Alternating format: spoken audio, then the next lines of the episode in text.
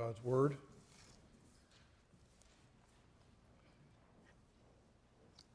Father, we started off our service today acknowledging that you are great.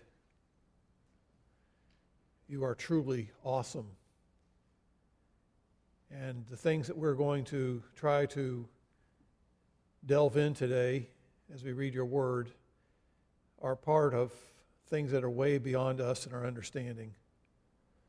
And so, Lord, with humility, we come asking your Holy Spirit to help us gain insight into what your Spirit inspired Matthew to write. We pray that we might be able to understand more of the glory of Jesus Christ, Immanuel.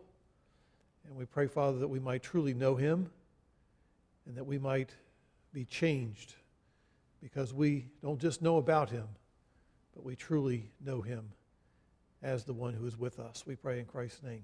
Amen.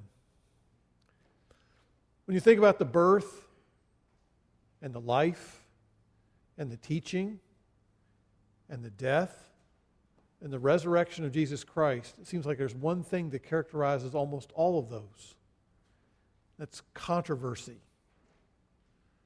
Jesus was a controversial person who said and did controversial things. Some people who knew Jesus became loyal, devoted followers of his. They were willing to lay down their lives for him and for his cause and for his kingdom. But we know there were many others who rejected his claims, many others who did their best to destroy him with using rumors and innuendo and false accusations. So it's against this backdrop of controversy that we come now to the gospel, gospel writers, and particularly Matthew, who is carefully writing now this account for uh, his readers. He's uh, writing for the early Christians there in the first century. He's giving to them well researched accounts of the life of Christ, of gospel of Jesus. And he and the other gospel writers trying to do what they can to fend off all these scandals to all these disputes, all these false allegations that were swirling about this person named Jesus of Nazareth. So Matthew, Mark, Luke, and John do their best to provide those Jesus' early disciples with reliable, convincing proof that Jesus is worthy of their devotion. He's worthy of our devotion. He's worthy of our worship and our service. And that's why Matthew chapter 1 was written. Last week we considered the significance of one of the names that was given to Jesus, even while he was in utero, still in the womb. The name Jesus. He was sent on a mission to rescue his people from their sins. Well, this morning we're going to look now at verses 22 and 23 of Matthew 1 and give, turn our attention to the second name that was given to this one who was to be born regarding this miraculously conceived baby boy, Immanuel, God with us. Let's look at and consider two insights into this baby's identity.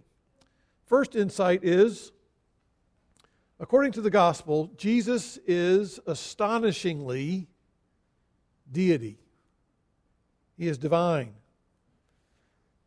For many years, rumors again had circulated in the Jewish world and in the Roman world that Jesus was not the Messiah. And the reason why so many people thought or heard this kind of uh, comment about Jesus was that he could not have been sent by God, since it was reported that Jesus was conceived in the context of sexual immorality. This was the rumor flying around. And when you think about it, you think about the context of what happened here. You, you have a situation of, in that particular society, in Jewish first century society, you have two family systems that come together and they arrange a marriage. And they have a groom who's going to be now uh, be joined to a young lady, a young maiden. Uh, they're very young. She is. He's much older, probably. And the two families agree, and they go through this process by which there's probably exchanged some sort of of bride price that's initially put down. And there is this contractual assumption officially pledging each other to the other and that it is called betrothal. There's a sense in which they are now legally uh, going to be joined together in marriage. There's a sense of fidelity now that must uh, go on between these two. And usually it takes about a year in which these two individuals would still remain in their homes, living with their parents, but within the next year they would then, therefore, have an actual ceremony, be joined in marriage, and they would not only in a public ceremony, but obviously in private, they would consummate their marriage physically. So, how is it then that during this one year period of time, of the betrothal period, that this woman named Mary finds herself pregnant? It's a scandal. This is something that in a small town clearly would be known far and wide. This is not something you can hide very easily. And this scandalous news is blown about, as you know, so easily by the winds of gossip, which were not invented in the last hundred years. That's been going on for centuries. And it was commonly assumed that Jesus of Nazareth could never be the Messiah since he was conceived out of wedlock. How could a baby so closely associated with sexual sin be the one who is the holy Savior, somehow sent to rescue people from their sin? That's sort of the implied question that Matthew is trying to tackle in Matthew chapter 1. Now, the issue is so serious and such a, an ongoing chronic issue raised again and again with Jesus that if you look in Mark chapter 6, in one of the dialogues in which Jesus is being discussed by the people of the community there, the question is raised regarding the identity of Jesus. And this is now as an adult, this is 30 years into it. The question was raised, Mark chapter 6, verse 3. Is not this man, the carpenter, the son of Mary? Now, that should make you stop and pause for a second. If you know anything about how anyone would describe a man in his 30s, you would describe him as the son of his father, not the son of his mother. It's true, perhaps, his father was dead by that time, Joseph. But here in the text it says, the son of Mary and the brother of James and Joseph and Judas and Simon. The question, I think, is posed to convey the scandalous nature of Jesus' alleged illegitimate birth. The same thing surfaces later also in John chapter 8. When the Jews are answering Jesus after Jesus explains uh, his concern about them and what their loyalty is to Abraham and all their claims to him. And then they say, We were not born of fornication. We have one Father, even God. The statement, I believe, was meant to shame Jesus into silence. Since everyone knew that Joseph was not his biological father, Jesus was accused of being born of fornication. So, what about this rumor? What about the circumstances surrounding Jesus' birth? Well, obviously, Matthew makes clear in his gospel there's nothing scandalous at all to disqualify Jesus from being the Messiah. There's nothing here that would hinder him from fulfilling the role of being the anointed one. That his conception, his birth, is nothing more than a miraculous event brought about by God. And this angel that is sent, who brings this announcement explaining all this, is served sort of like a, a, a huge rainstorm on a, a wildfire that's been blown about by intense winds that just extinguishes all those flames that are spreading, spreading, spreading. This announcement by this angel does the same thing. It sets the record straight and stops all the rumor and innuendo. Verse 20, chapter 1, Matthew the baby conceived in Mary was of the Holy Spirit. This baby was God's doing. The baby conceived by the Holy Spirit was none other than God in human flesh. And this explains why Matthew then quotes Isaiah chapter 7, verse 14. He is trying to show the significance of this baby being born, who is just not a mere baby. He's not a baby born uh, illegitimately out of, a, uh, out of wedlock kind of physical relationship. No. He says the virgin, um, he cites what happened there back in Isaiah 7 the virgin shall be with child, shall bear a son. They shall call his name Immanuel, which translated means God with us. And the thing you really ought to underline in your Bible there is the word God. God with us. Not just a baby with us, this is God with us. Astonishing detail that this baby wrapped in strips of cloth, this baby that was placed into not a nice, fancy uh, crib with all of these nice uh, padded little pillows all around and, and all of the, you know, it's amazing what they can do for the first child that comes home. You know, how fancy the, the bed they can make for this child who will outgrow it in a very short amount of time. But this, this child was placed in a feeding trough where cattle would normally eat their food.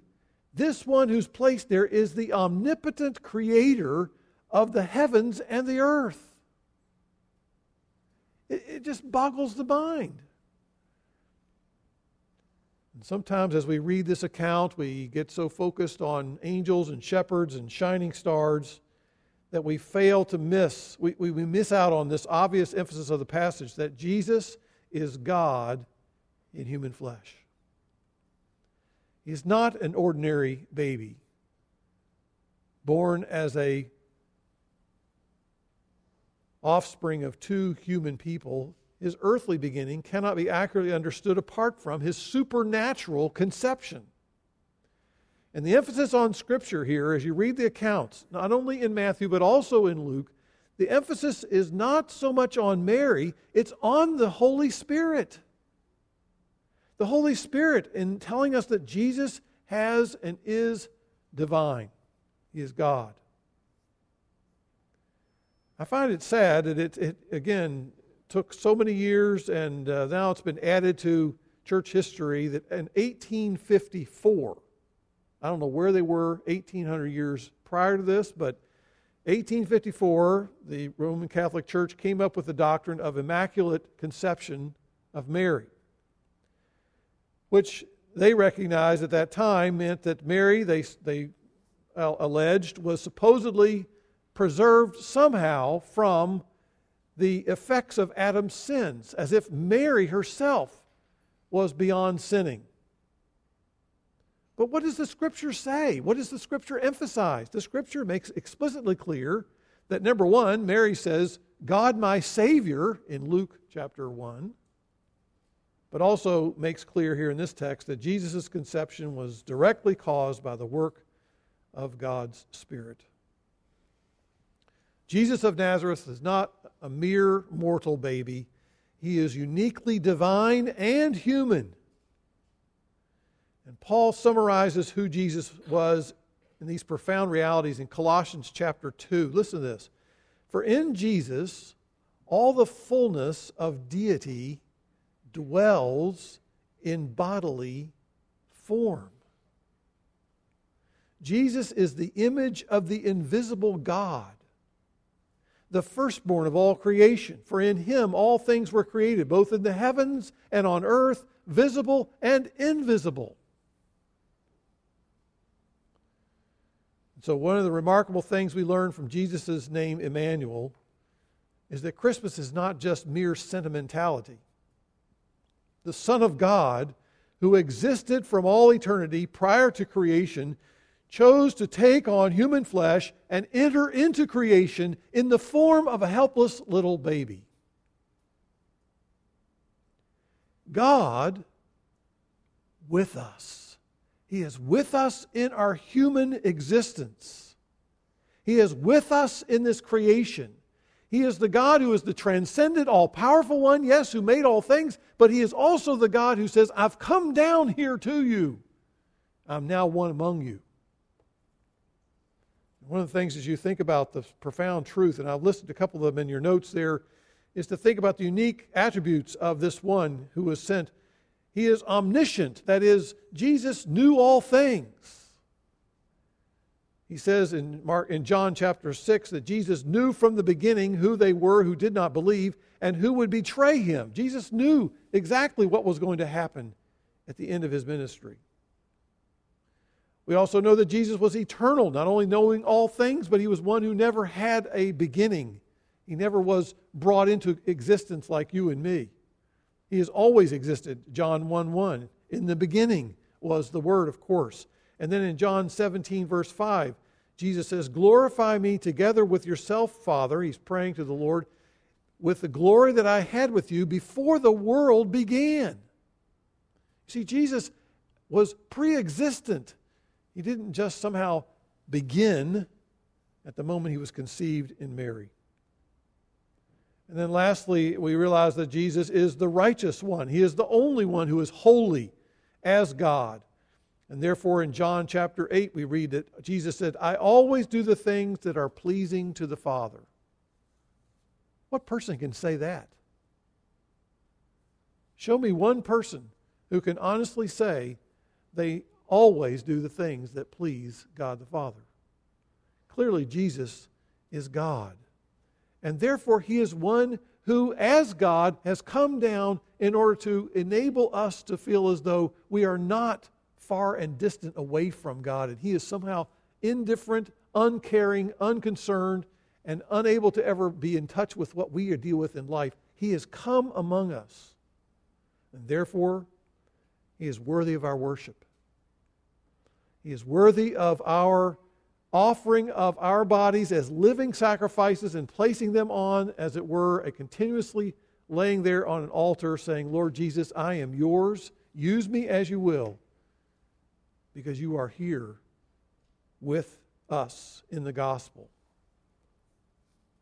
There's much more I could say about that, but I want to move on to the second point that uh, has been occupying my mind this week, and that is that not only do we learn that Jesus Christ is astonishingly deity, but he is also remarkably close. Remarkably close.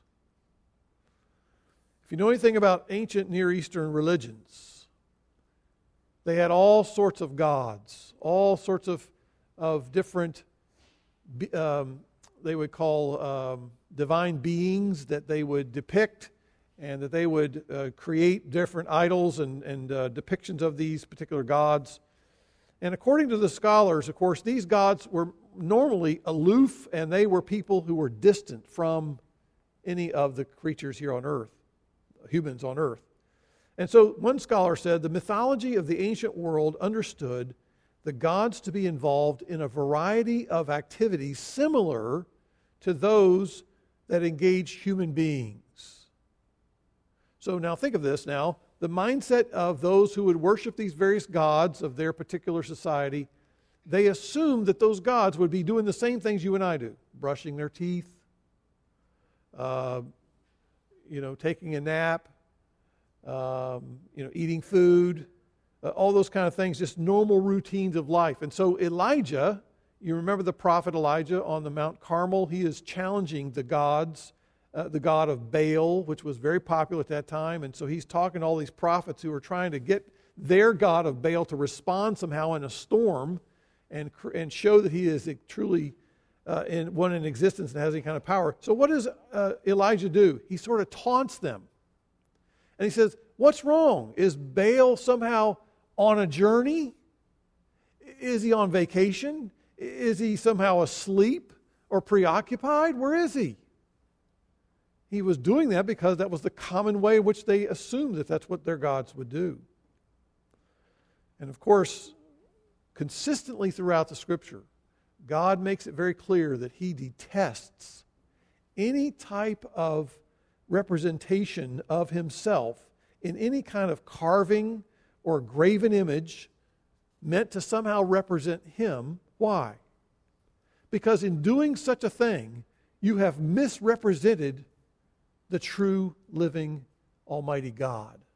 God is not something that has been created or fashioned by anyone or anything else. He is not merely located in one place and can be picked up and carried somewhere else.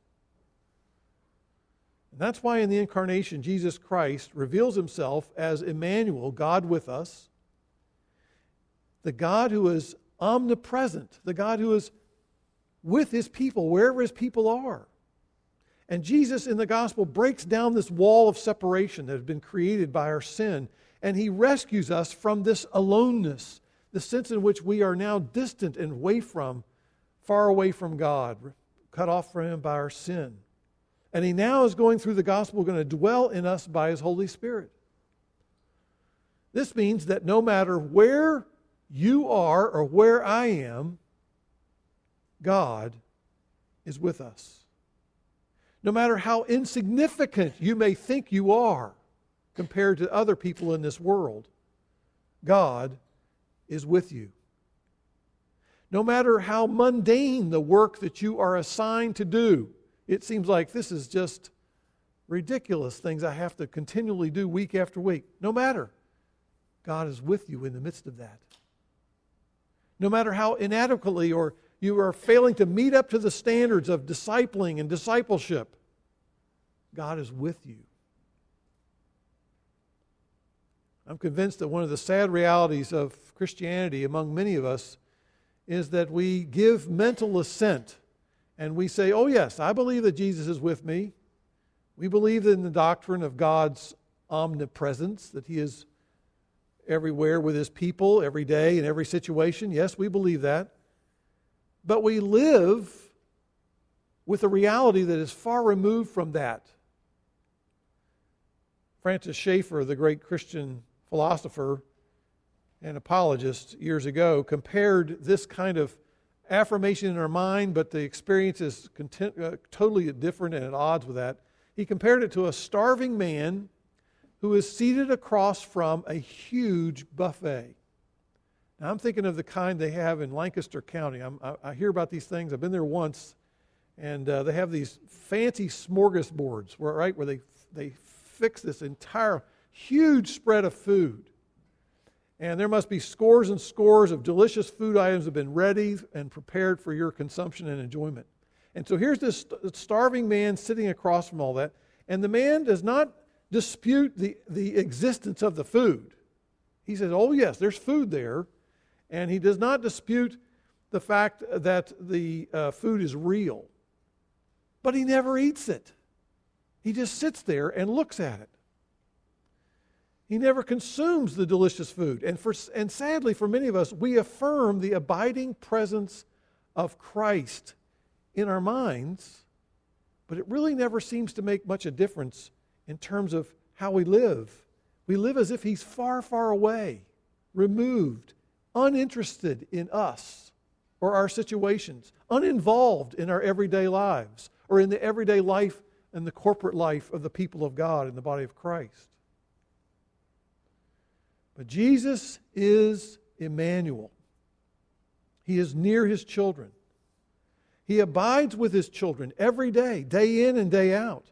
And therefore, the incarnation should be providing to us tremendous comfort, encouragement, and help in all sorts of situations that we face in everyday life. And I've been trying just to think and brainstorm several different situations, and these are listed in your notes. And so think about where you, where, which one fits where you are.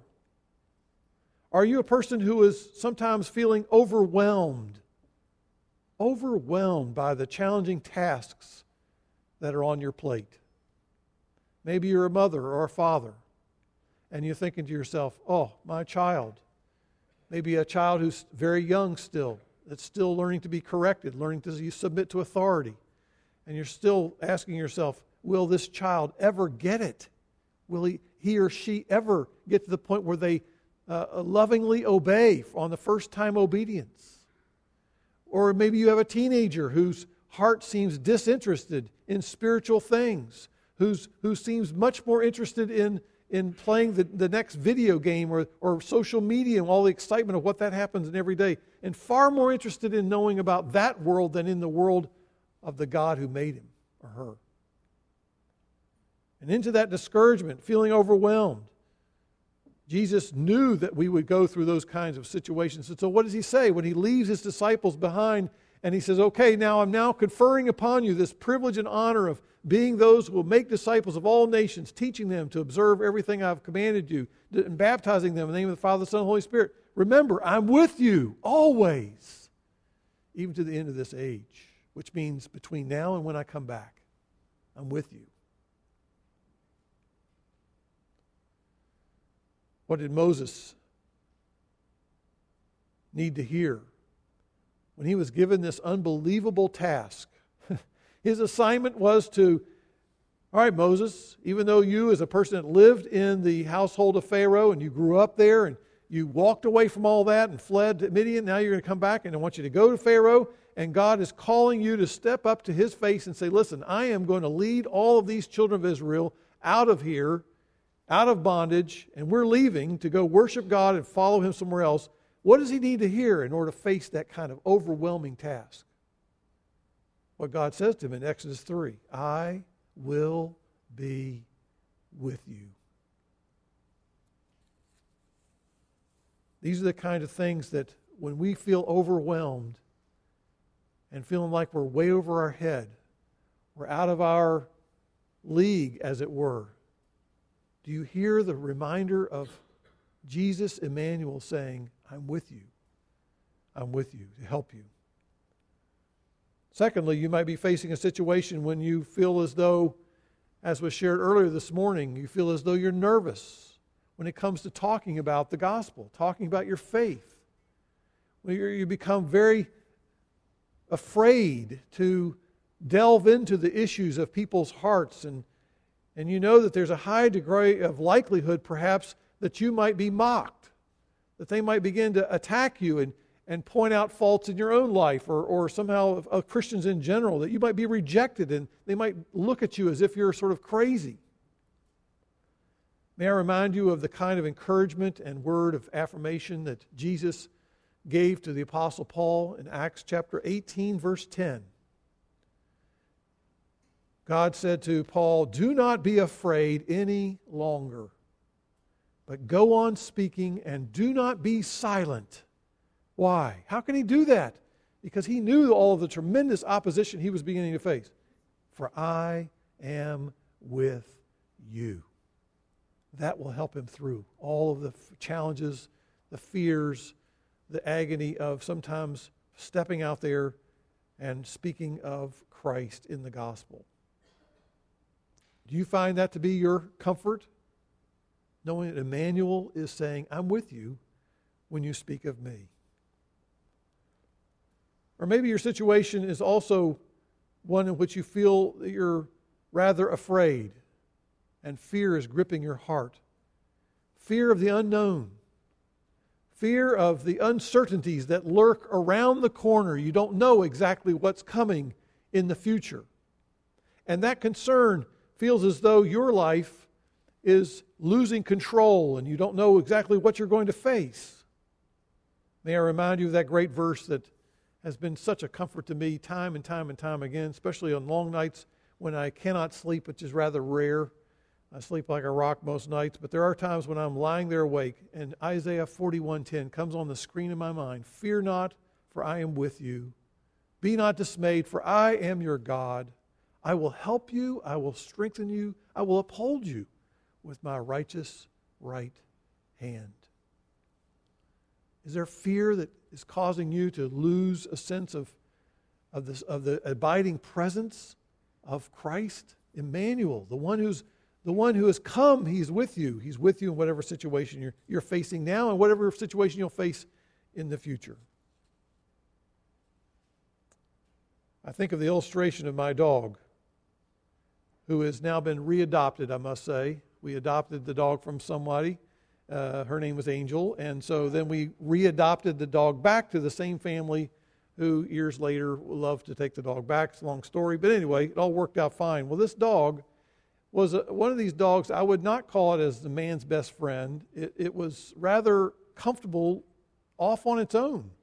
And we would offer to have the dog sit, you know, in the chair with you, and I'll pet you and I'll show you attention. The dog was, no, I want to lay over here and put the blanket over me and leave me alone. That's basically the dog was very content that way until you have a thunderstorm. You get a thunderstorm, and little Angel becomes the most loving dog you've ever seen. The dog is right at your feet. The dog will not was touching, pushing up against your legs, sitting in the chair beside you, not, nothing between you and the dog. I mean, it's amazing how the fear of thunder would bring Angel's interest in being with her master. Isn't it true that fear and anxiety and the, the, the areas in which we are afraid is an opportunity to say, this is where God wants to draw us closer to Himself, to trust Him, to believe that He is there, He is with us, and is indeed for us. Let me think of another situation. Maybe your path is leading you into the darkness and the foreboding fog, if you will, down in the valley of a situation in which your health is declining. And maybe you're dealing with a diagnosis of cancer or some sort of disease or some sort of chronic condition that is not likely to change or get better. And you look at those things and you realize I'm also might be facing the fact of someone you dearly loved is no longer here. They themselves have gone through death, and now you are left in the darkness of grief and mourning. How does Immanuel help us at that moment through these kinds of situations? Psalm 23, verse 4 comes to mind when the psalmist, who was reflecting on the fact that even though he's walking, called to walk through the valley of the shadow of death, there's lots of danger there, lots of concerns, lots of things that are overwhelming to him. He says, I will fear no evil. Why? He says, For you are with me. Do you believe that, that Immanuel is with you in what you're facing regarding those kinds of fear producing situations? Regarding your health, the uncertainties of, of someone else's death, and how life changes dramatically because of it. Immanuel, I'm with you. And lastly, I'll just throw out another one. There's, so, I could do an endless list of these, it seems like, but I'm just going to give you one more. This is a generalized one that probably applies to all of us here. We're facing some sort of affliction, some trial in your life. It could be financial, it could be a relational one, someone in your family, somebody else. It could be a job situation, some sort of affliction. And God, what does He tell the children of Israel? When they were out ready to go through many different types of afflictions and trials, and they were very, very uh, overwhelming. These were foreign nations coming in attacking them. Isaiah 43. If you got your Bible, look this one up. This is good. Isaiah 43, verse 2. God says to the children of Israel, When you pass through the waters, He doesn't say if, like it may happen in your life, you're going to have a trial or problem or you're going to have some sort of affliction. No, it's going to happen. We know it's going to happen. When you pass through the waters, I will be with you. And when you walk through the fire, you will not be scorched, nor will the flame burn you. And then he ends by saying, verse 5 Do not fear, for I am with you. What a difference it makes if you believe that in the midst of affliction, in the midst of a trial, in the midst of a problem that doesn't seem to go away, if you believe and are actually trusting that God is with you in that, what does that do to your outlook and your spirit and your attitude? It dramatically changes. Because you're not questioning whether or not God no longer loves you or whether he's somehow forgotten about you. No, you know he's there with you. He's teaching you lessons. He's walking you through this for his own purposes and to make you more like Christ. Hebrews 13:5 says, I, your God, will never desert you, nor will I ever forsake you. What wonderful promises from Immanuel to help us in our challenges of life. Here's Matthew highlighting in this opening chapters in, in chapter 1 of his gospel. It's fascinating that the promises about Jesus, the promises about Immanuel, are listed for us after giving us an ancestry a genealogical listing, not complete, but has summary names of people there. Isn't it interesting to notice the number of people whose names are on that list? Were, those, their lives were marred by scandals, by shameful sin that they themselves were involved in, or the sins of other people who committed them against them. And therefore, their lives were affected by what other people did to them. They were rejected by other people, perhaps, avoided. They were cut off from the internal, uh, I mean, sorry, cut off from the normal community and relationships that they would have longed to have enjoyed. Into these lonely lives, Jesus came to dwell. You see, God does not keep his distance from those who are fallen and those who are filled with shame, those who are failures. Jesus identifies with those whose lives are lived under the cloud of shame and scandal, and humiliation. He invites us to be united to him by faith, to share in the benefits of the offense of his cross. And he extends to us the blessings of, ex- of exchanging our shame and our sin for his glory and his new nature. And into the realities of this brokenness and sorrow and dishonor and disobedience and sin and suffering, Jesus offers comforting reassurance I am with you. I am Immanuel, God with his people, God with you and me. Let's pray.